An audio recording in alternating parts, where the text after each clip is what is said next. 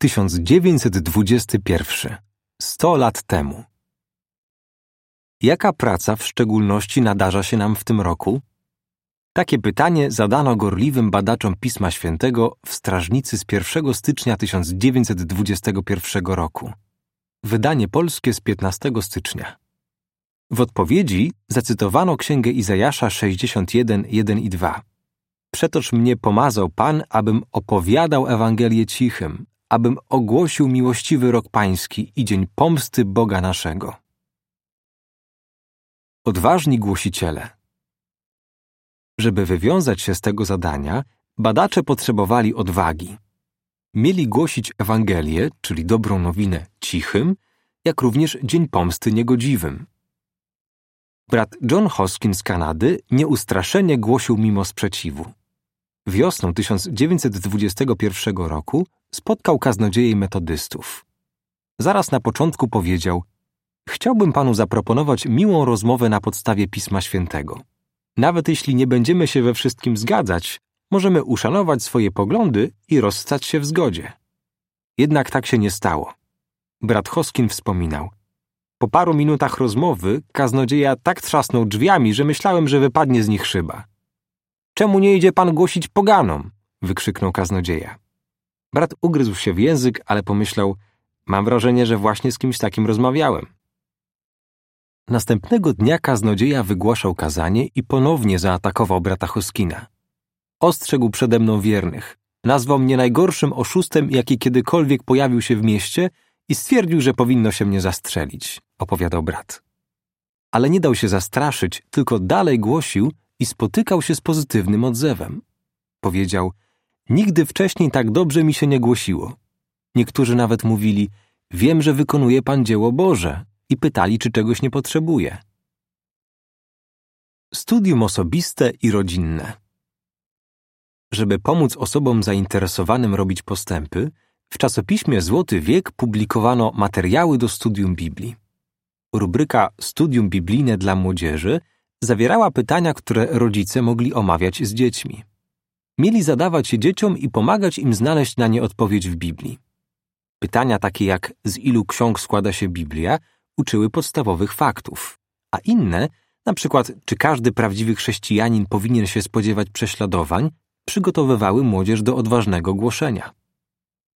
Dla dorosłych badaczy była przeznaczona rubryka Studium boskiego planu wieków dla zaawansowanych.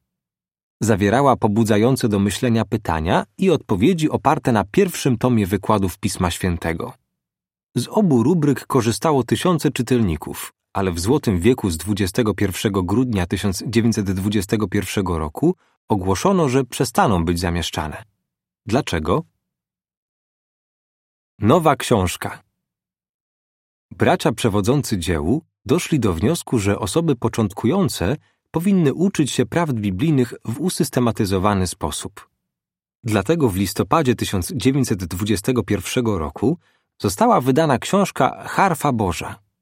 Zainteresowanych, którzy przyjęli tę książkę, zapisywano też na kurs biblijny na jej podstawie. W ramach tego kursu mogli samodzielnie poznać boski plan dotyczący pobłogosławienia ludzi życiem wiecznym. Na czym polegał ten kurs? Razem z książką osoba zainteresowana otrzymywała zakładkę, na której było napisane, z jakim materiałem z książki ma się zapoznać. W następnym tygodniu dostawała pocztą kartę z pytaniami opartymi na tym materiale. Na końcu karty znajdowało się zadanie na kolejny tydzień. Takie karty miejscowa klasa, czyli zbór, wysyłała zainteresowanemu przez 12 tygodni. Często zajmowali się tym głosiciele starsi wiekiem albo tacy, którzy nie mogli głosić od domu do domu. Na przykład Anna Gardner z Millvale w stanie Pensylwania wspominała: Kiedy wydano książkę Harfa Boża, moja niepełnosprawna siostra Tail wysyłała cotygodniowe karty z pytaniami i miała pełne ręce roboty.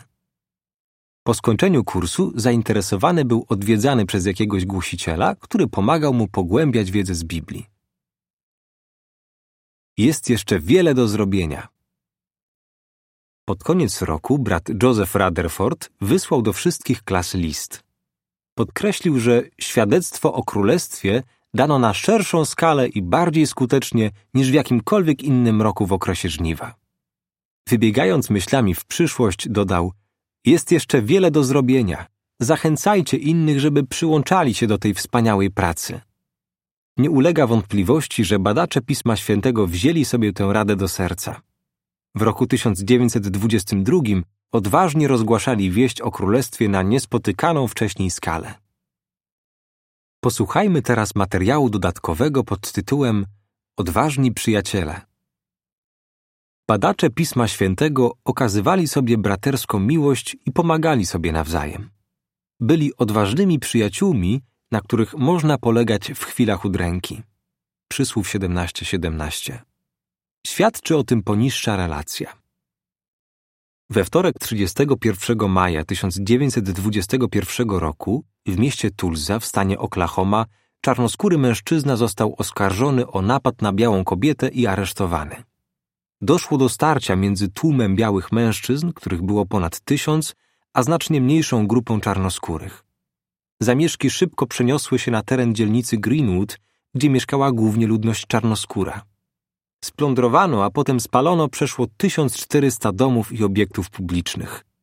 Według oficjalnych danych zginęło wtedy 36 osób, ale w rzeczywistości mogło ich być kilkaset. Ten pogrom na tle rasowym nazwano później masakrą w Tulzie. Brat Richard Hill, badacz Pisma Świętego mieszkający w Greenwood, tak opisał przebieg wypadków. Tego dnia, kiedy wybuchły zamieszki, jak zwykle mieliśmy wieczorem spotkanie naszej klasy studium Biblii. Po spotkaniu usłyszeliśmy odgłosy strzelaniny dobiegające z centrum miasta. Trwało to do późnej nocy. W środę rano, 1 czerwca, sytuacja jeszcze się pogorszyła. Przyszli do nas pewni ludzie i powiedzieli, że jeśli nie chcemy, żeby nam się coś stało, to powinniśmy natychmiast uciekać do miejskiej hali kongresowej. I brat Hill razem z żoną i pięciorgiem dzieci tak właśnie zrobił. Zgromadziło się tam około trzech tysięcy czarnoskórych, których broniła Gwardia Narodowa, wezwana do zaprowadzenia porządku. W tym samym czasie brat Arthur Klaus, który był biały, podjął odważną decyzję.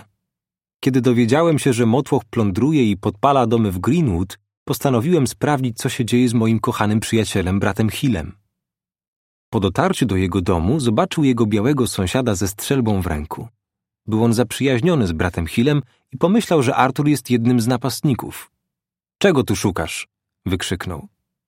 Przypuszczam, że gdyby moja odpowiedź mu się nie spodobała, to byłby gotowy mnie zastrzelić, wspominał Artur. Upewniłem go, że jestem przyjacielem rodziny i bywałem w tym domu wiele razy.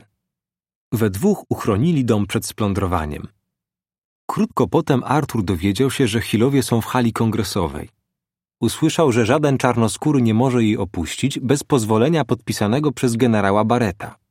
Artur opowiadał. Dostanie się do generała było nie lada wyczynem. Kiedy powiedziałem mu, co planuje, zapytał, czy dopilnuje pan, żeby nic im się nie stało i zadba o ich potrzeby? Oczywiście skwapliwie przytaknąłem. Z pozwoleniem w ręku Artur natychmiast pojechał do hali. Gdy pokazał je oficerowi, ten wykrzyknął: O, podpis samego generała!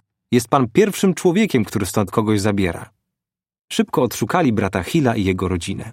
Wszyscy wcisnęli się do samochodu Artura i pojechali do domu. Artur zadbał o to, żeby Hillowie byli bezpieczni. Jego przykład odwagi i braterskiej miłości dobrze wpłynął na innych. Sam przyznał, sąsiad, który pomógł mi pilnować domu Hillów, zaczął jeszcze bardziej nas szanować a niektórzy ludzie zainteresowali się prawdą, bo zobaczyli, że wśród sług bożych bariery rasowe nie istnieją, ale wszyscy są równi. Koniec artykułu.